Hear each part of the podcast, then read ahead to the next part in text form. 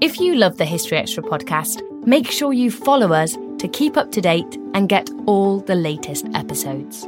Thanks for your support, and I do hope you enjoy this episode. This episode is brought to you by Indeed. We're driven by the search for better, but when it comes to hiring, the best way to search for a candidate isn't to search at all. Don't search, match with Indeed.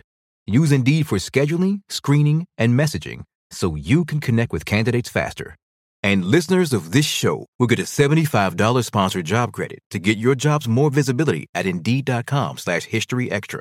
Just go to Indeed.com slash History Extra right now and support our show by saying you heard about Indeed on this podcast. Terms and conditions apply.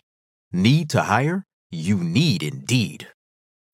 When you need mealtime inspiration, it's worth shopping Kroger, where you'll find over 30,000 mouthwatering choices that excite your inner foodie. And no matter what tasty choice you make, you'll enjoy our everyday low prices, plus extra ways to save, like digital coupons worth over $600 each week. You can also save up to $1 off per gallon at the pump with fuel points. More savings and more inspiring flavors make shopping Kroger worth it every time. Kroger, fresh for everyone. Fuel restrictions apply. Hello,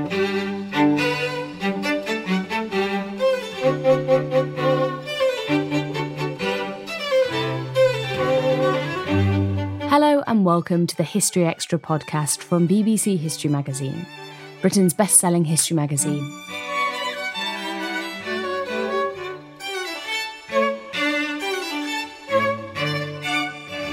I'm Ellie Cawthorne.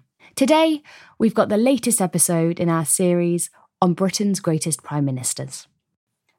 Hello, and welcome to our new series profiling some of Britain's most important prime ministers. I'm Matt Elton, Deputy Editor of BBC History magazine.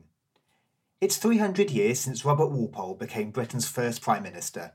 To mark this seismic moment in the nation's political history, we asked a series of leading historians to each nominate the two leaders that they believe achieved most during their time in number 10. This week we'll be hearing from historian Jeremy Black, whose nomination, Winston Churchill, was crucial in keeping the nation motivated at a time of national peril. So we're here to talk about uh, Winston Churchill, and I've kicked off some of the other interviews in this series by asking questions like, for, for, people who don't know when was their tenure or what made him great. But someone like Churchill, I think the problem is more. Do you think that we can really get a clear view of who Churchill really was, given the icon he's become? Well, I think that's a brilliant question. And I, can I just say, not just the icon he's become, the icon he continues to become. Because, for example, for a new generation of television viewers, The Crown presented a view of Churchill in Churchill's peace years you know, because he was prime minister again from 1951 to 1955, having been prime minister from 1940 to 1945, which again creates an image. Um, so we have with Churchill uh, the kind of situation which you don't generally have um, with a major prime minister, which is that there are many layers in which film and television, both those explicitly speak, seeking to be accurate and those that have been more willing to as it were, uh, have a degree of artistic license. Those have been listened to by the the audiences. So for for scholars to argue uh, points um, is somewhat difficult. And obviously, the, the the point to make, and this is not one critical of Churchill, it's not one, it's an obvious one, is that Churchill didn't know what was coming. You have to think about Churchill moving forward through his life and political career, rather than doing as we're doing, including myself, which is being retrospective. So if we want to judge Churchill, uh, I, I, think, first of all, the important thing that's interesting about him is he did take a while to decide which political home he had. He changed political parties. Um, and indeed, uh, if you think about it, he's relatively unusual in British history in having very major roles in two different political parties. And I don't think that has received enough attention because what it did mean uh, is first, I think he was better placed than maybe some other people to run a coalition government, and the wartime government was a coalition government. And also, I think he always was slightly, he was both became a loyal conservative, but he was always somewhat outside the conservative tribe as well, because he had been a liberal cabinet minister and for several important posts we can take this a stage further in looking at Churchill, in that the late 19th and early 20th century in British politics was a disruptive period because the issue of Irish Home Rule, as pushed by William Gladstone, split the Liberal Party creates a third party, a third grouping, we can call them the Liberal Unionists, um, who in a way were more important for a while than the other new party that was coming along, which was the Labour Party. And what that did was make it quite difficult for people to understand that there would be any lasting identity in political groupings. Nobody knew whether the Liberal Unionists would eventually be absorbed back into the Liberal Party or whether they would join the Conservatives or whether they would be a third force. A man like Churchill, who in the 1900s is fundamentally both looking for domestic reform, which he sees as a crucial way to strengthen the country, but is also a proud defender of Britain as a major player in the world the leading naval power, um, the leading empire, is a man who finds the Liberal Party of the late 1900s quite conducive. It's building battleships um, in the naval race with Germany, and it's pushing through social reform. So that is conducive. But that Liberal Party collapses really because of the divisions between Lloyd George and Herbert Asquith, uh, other factors as well. And partly to do with that, the anti Labour, as it were, inclination vote consolidates around the Conservatives. So that becomes part of where Churchill goes. And Churchill go he's not alone in going there. But Churchill moves, becomes a conservative, but doesn't find that as easy as he would like to find it. And I think that that is a problem. Now, there's a famous book by Robert Rhodes James called Churchill A Study in Failure, which looks at his period before World War II. I mean, I have to say, somebody who'd already by that period been Home Secretary, First Lord of the Admiralty, Secretary of State for War, Chancellor of the Exchequer, I'm not sure I would necessarily call that a study in failure. But what Rhodes James, I suppose, and it was a rather silly phrase, phrase, but what I suppose he was capturing was this sense that in the 1930s, the causes Churchill had endorsed uh, his opposition to the Government of India Act of 1935, um, his willingness to support Edward VIII in the abdication crisis in 1936, and his strong warnings about German uh, intentions. Those didn't seem to be doing terribly well. And the first two had been total failures. The third one appeared to be a total failure at the time of the Munich settlement agreement in late 1938. And then, as with so often in politics, you have the astonishing transformation. Here, the astonishing transformation is the way that Chamberlain's system, which politically was not a bad system, uh, domestically he was doing quite well. The uh, national government that he was head of would almost certainly have won the next general election, which was due for 1940. Chamberlain's system, and he appears in 1938 to be the great peacemaker at Munich. Chamberlain's system is wrecked by Adolf Hitler. And Chamberlain himself does not make a good transition to being a war prime minister. And I think um, being a war prime minister is a particularly difficult task. It's an even harder task when it goes badly wrong. So, what one has there is Chamberlain fails the challenge. That's not intended to impugn what he was doing in his domestic policies in the 1930s or earlier as a minister. He'd been, you know, a minister of housing, for example. It's not intended to impugn those, but it goes wrong, badly wrong. And there is obviously a political crisis. And that political crisis is not just a matter of who is going to be the minister, the first minister, prime minister, as when uh, Lloyd George replaced Asquith in um, 1916. It's not just that, because it's as if in 1916 the entire British system on the continent had collapsed and German forces were poised, uh, or soon would be poised, to invade the country. Now, that fortunately wasn't the situation in 1916, which gives Lloyd George an opportunity to bed himself in, as it were. Churchill had a far harder situation because clearly there were enormous problems posed by German success. And we know in hindsight what is to happen out of World War II. But when Churchill becomes becomes prime minister, of course, uh, France is on its way out. Italy is about to come into the war on Germany's side. Japan is an ally of Germany. The Soviet Union is an ally of Germany. And the United States is resolutely neutral. And given that situation, um, the task facing Churchill was uniquely difficult. And I think um, his great claim to fame, justified claim to fame, uh, was his resolute stance in 1940 and 41.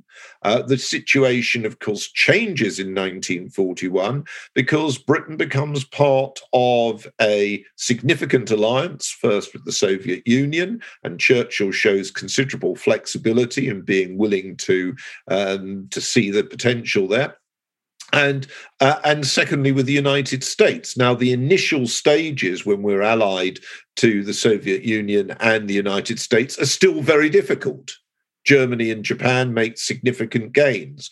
We are under enormous pressure, as are our allies in late 41, early 42. So Churchill's resolution, if you like, uh, isn't something that is just uh, stopped or no longer any need for it after Pearl Harbor. But by the end of 42, and even more by the winning of the Battle of the Atlantic in 43, the situation is changing much more favorably and then Churchill shows a set of political skills. I mean, I edited, uh, no, not edited. Oh, gosh, I'm underrating myself. I, I produced a book called World War II in 100 Maps, which includes a discussion of the maps and mapping skill and geographical uh, focus of the major leaders. And the two major leaders who were most happy with maps and had a stronger sense of geography were Churchill and Roosevelt. And Churchill had a sense, goes right back, I think, to his experience of empire from the late 19th century. He has a sense of the uh, interaction of different areas. He has a sense that strategy requires prioritization. Um, he has a sense also that there is both a determination and need to defeat uh, Britain's opponents, but also he's willing to think about the post war world, as indeed is Stalin. Uh, whereas Roosevelt proves curiously naive in many respects when thinking about the post war world. So Churchill's skills, uh, he has a varied skill set during the war, but they're an important skill set. And we haven't all also talked about his ability to work with Labour, which is significant because it's a new national government in uh, 1940, much broader than the national government that had been created in 1931.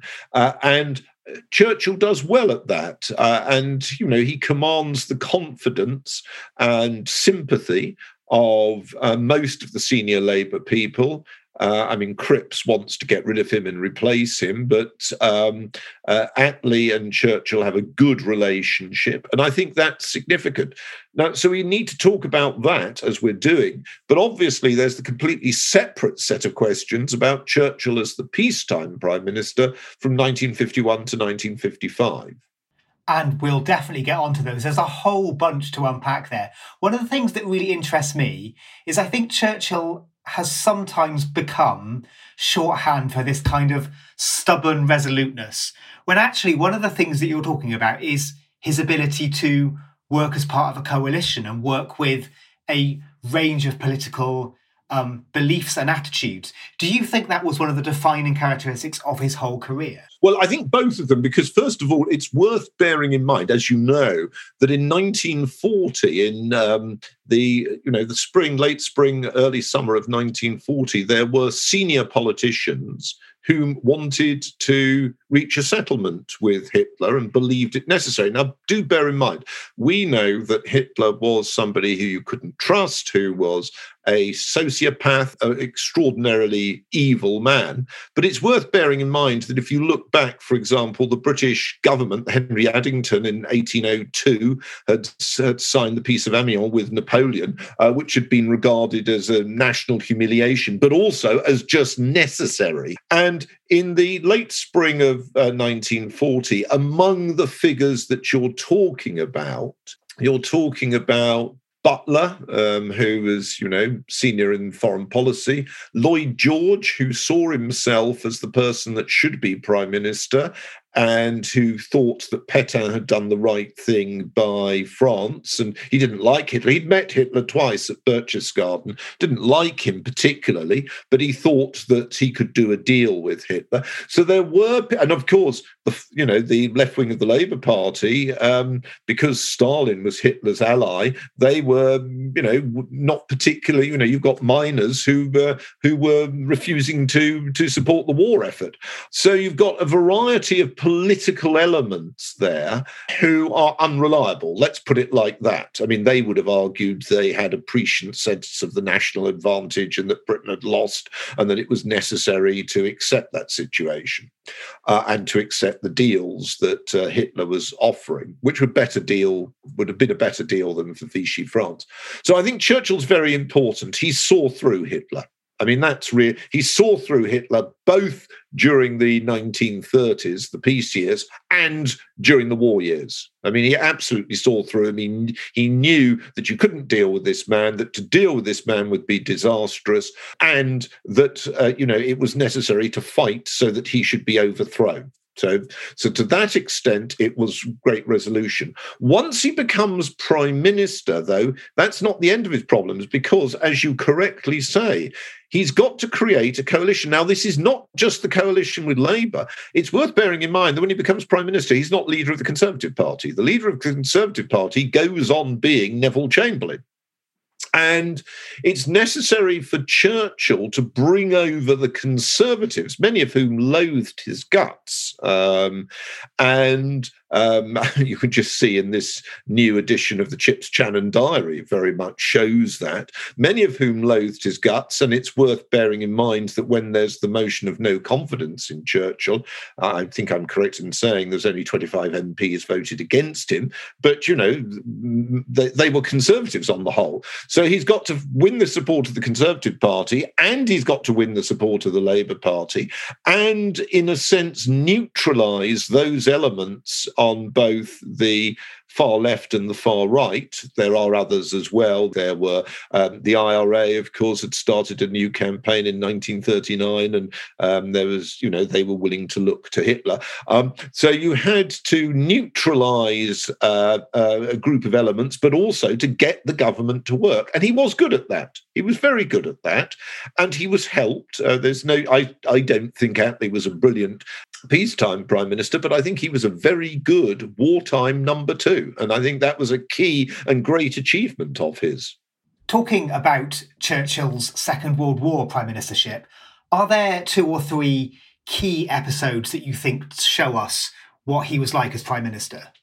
Well, first of all, I think his bravery. I mean, you know, getting into these planes, and remember, you're getting you get long range German fighters out of uh, Brittany in particular, uh, essentially hunting for Allied merchant shipping. But you know, getting into planes, and it wasn't exactly in the first flush of youth, and flying to um, you know, off to his conferences, getting into boats and sailing like the Prince of Wales, um, uh, you know, into the in the North Atlantic. When of course there are German U-boats around. I mean, and you know, you might think, oh well, nothing ever happens to people. It's worth note reminding yourself that in the First World War, Kitchener, who Churchill knew very well, had died when HMS Hampshire went down on a mine. I mean, you know, so first of all, great bravery, and I think there's no two ways about that that.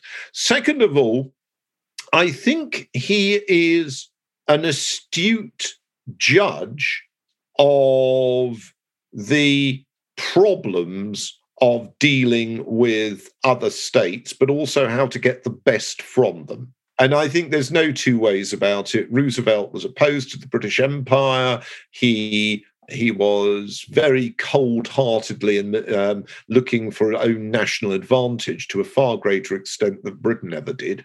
Uh, but Churchill understood that, in a way, he had to work with what was there rather than imagining a different world.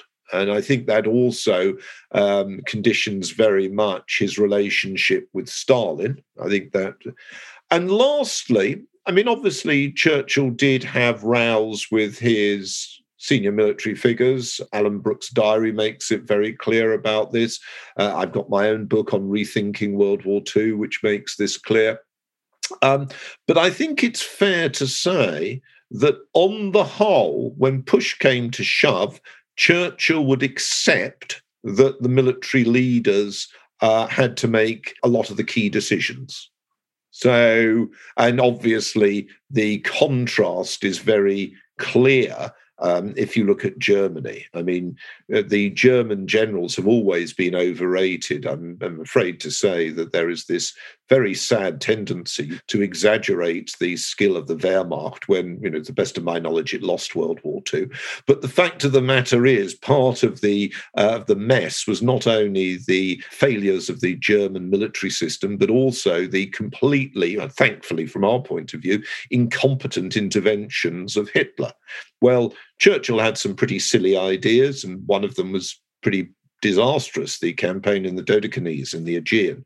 But on the whole, he accepted the points of his commanders, which is very important, whilst also making sure they understood there was a timetable, there was the need to achieve things, the war wasn't to go on forever, etc., etc. So I think he was he was, in my view, had the skill of what really comes with strategy. Strategy is fundamentally a political skill. It's the political skill of prioritization. Uh, you then handle the operational details over to the commanders, uh, but the strategic skill is primarily political. And obviously, strategy goes wrong when the generals try and do strategy, and war goes wrong, as with Hitler, when the uh, political figures try either can't do strategy, and Hitler couldn't, thankfully, but also, even worse, interfere in the operational side.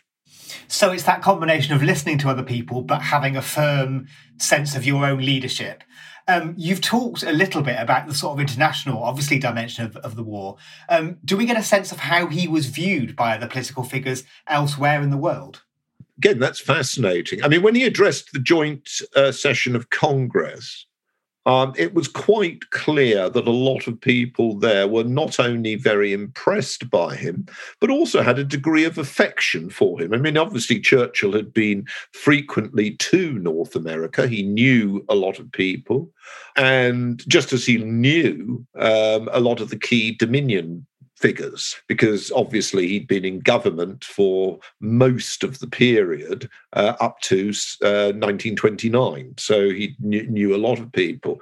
I-, I would say that the respect in which he is held uh, in the United States and even more in the Dominions was very important to the success of the Allied coalition. I think that's significant.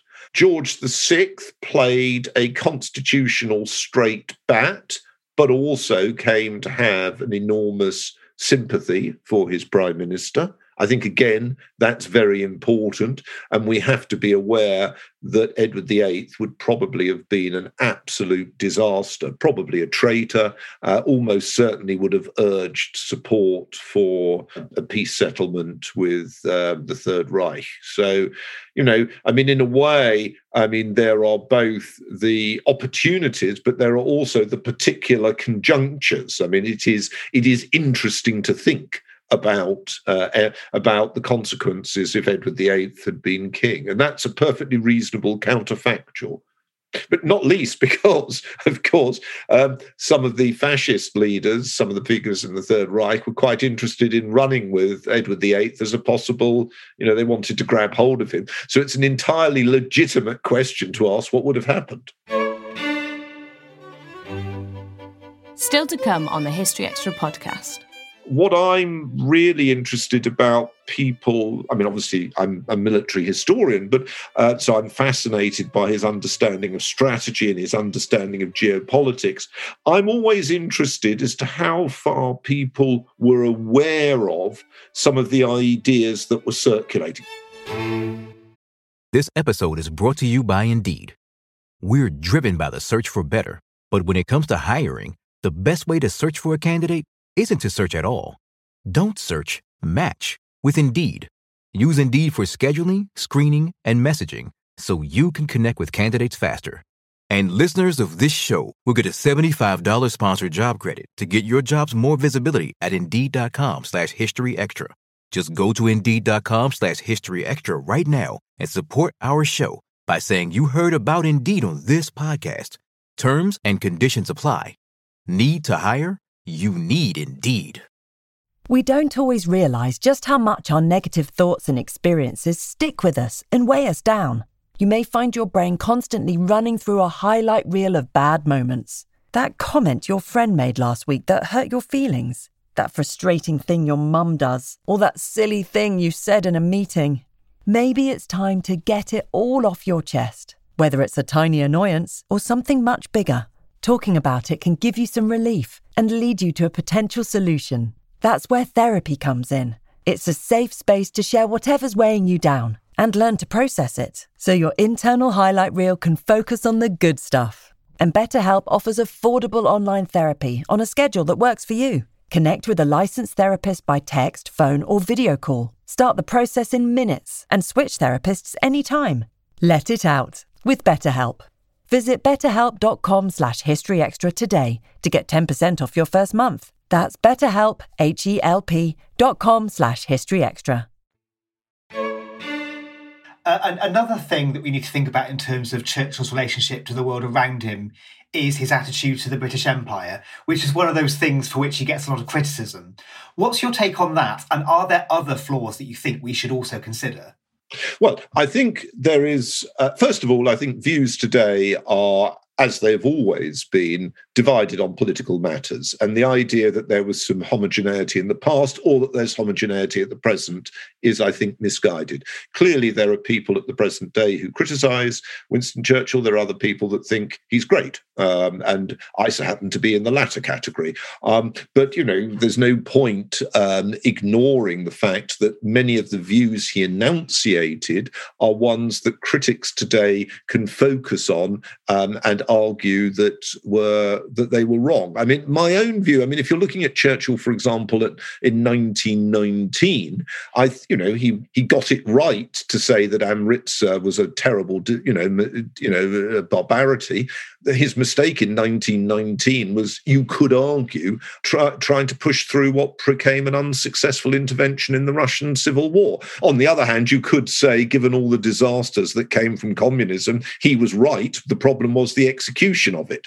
He was a man of his time in believing that empire had a positive place in the world.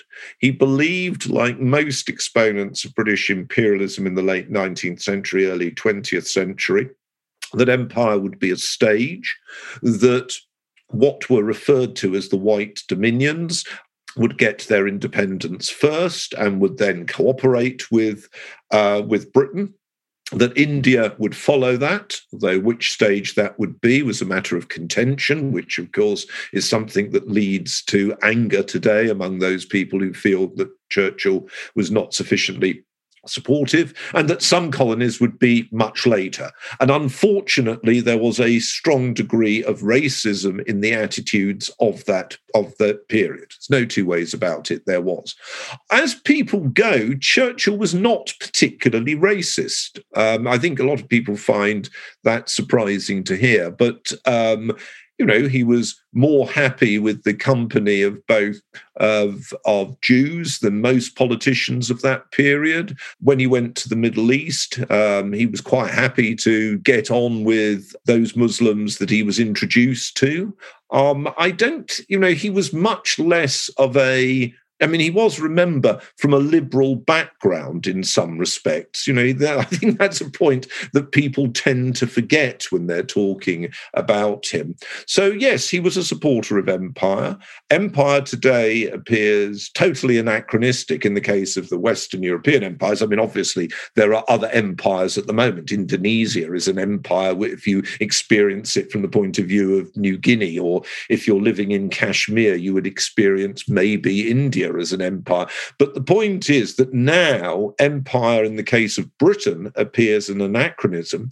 But it's worth bearing in mind that Churchill almost always was roughly in line with at least a significant portion of domestic public opinion. I think it's fair to say that when he became peacetime prime minister in 1951, you know, he accepted what had happened that uh, the Labour government of Clement Attlee had given independence to the South Asian colonies, to um, Israel. And Churchill essentially um, was looking for a, um, a different situation and scenario thereafter. He wanted Britain to go on having an imperial presence, but I think most commentators were surprised at what was to come at the end of the 50s, the early and the early 60s, not just in Britain, but with France, with Belgium, and with, and so on. So I think the important thing is not to abstract him from his context. That's that's what I would say.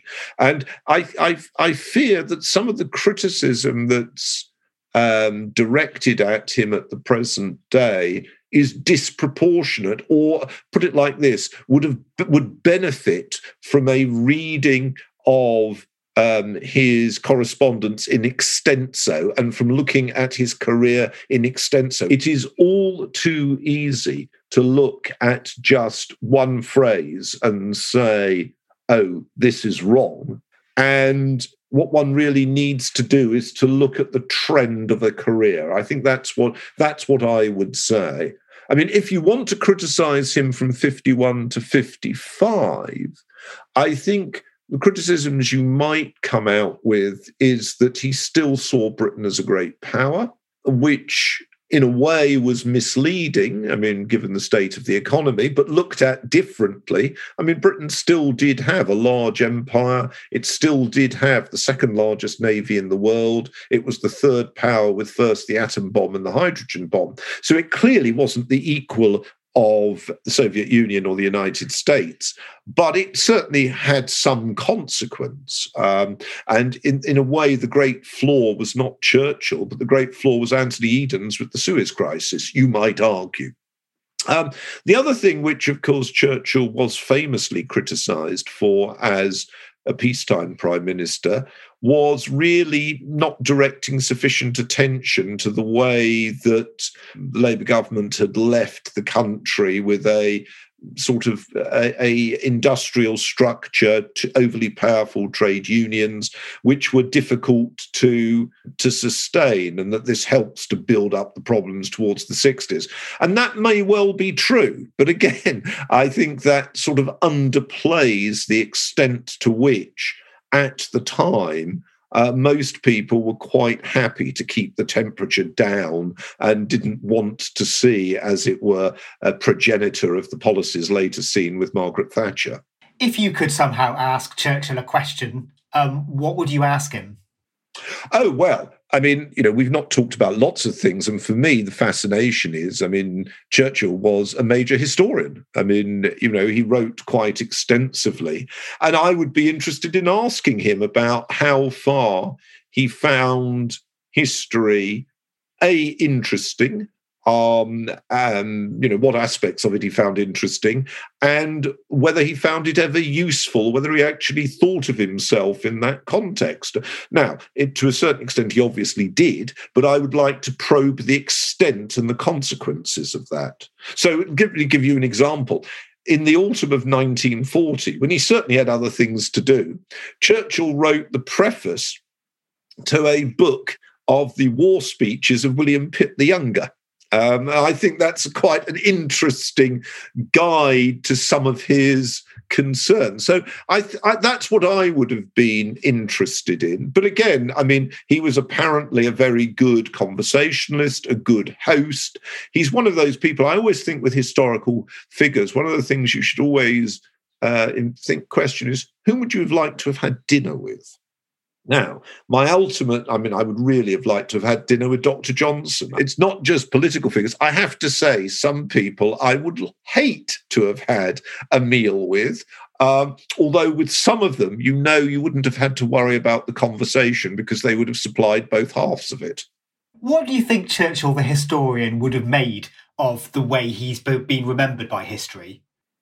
Well, I imagine Churchill, the historian, would have been. I mean, if you think about the major work that has come out in recent years, it's the biography by Andrew Roberts. And I think that is a sensible, well grounded work. And I imagine that if Churchill had had read that, he would have been quite pleased. I'm not sure uh, what he would have thought of the crown. I mean, he doesn't come across, I mean, he was an old man by then, and obviously they focus on the stroke that he had.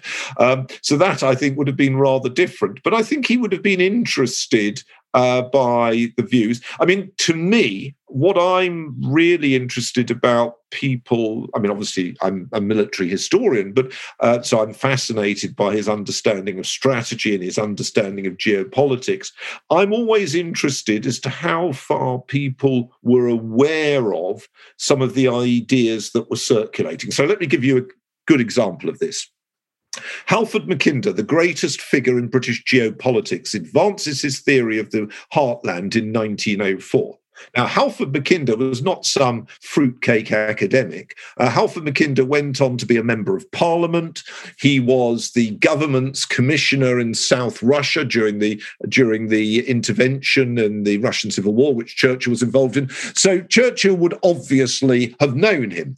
What I'd be fascinated about is what he really thought of these ideas, whether he whether he took the view that ideas, as it were, were part of the vocabulary which, which which he clothed what to he intuitively thought was the case, or whether did he actually sit there and read something and think, God, that's good. I yeah, I must see about actually being able to draw something from there. I'd be really interested in that. Finally, are there any lessons in Churchill's time in office for us today in 2021?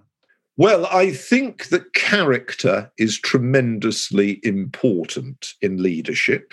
Um, and part of that ca- idea of character has to be a sense of being able to convey a kind of moral resolution. Now, that doesn't mean just in war. I mean, I think, for example, Her Majesty the Queen has that, you know, character and is able to convey it very successfully. Um, but I think that that's very, very important. And I do think that when you saw, I mean, obviously it was a totally and utterly different struggle.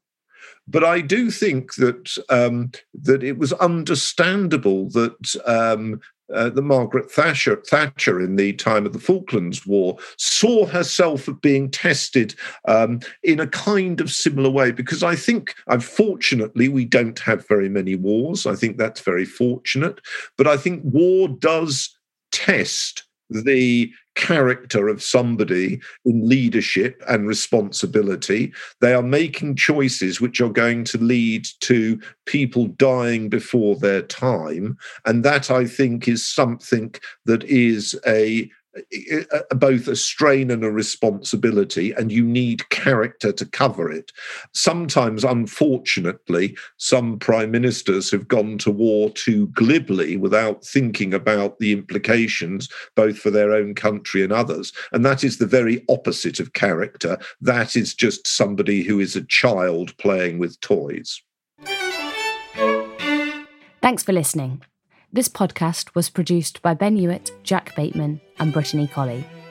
Tune in tomorrow when Barry Cunliffe will be talking about his new book, Bretons and Britons.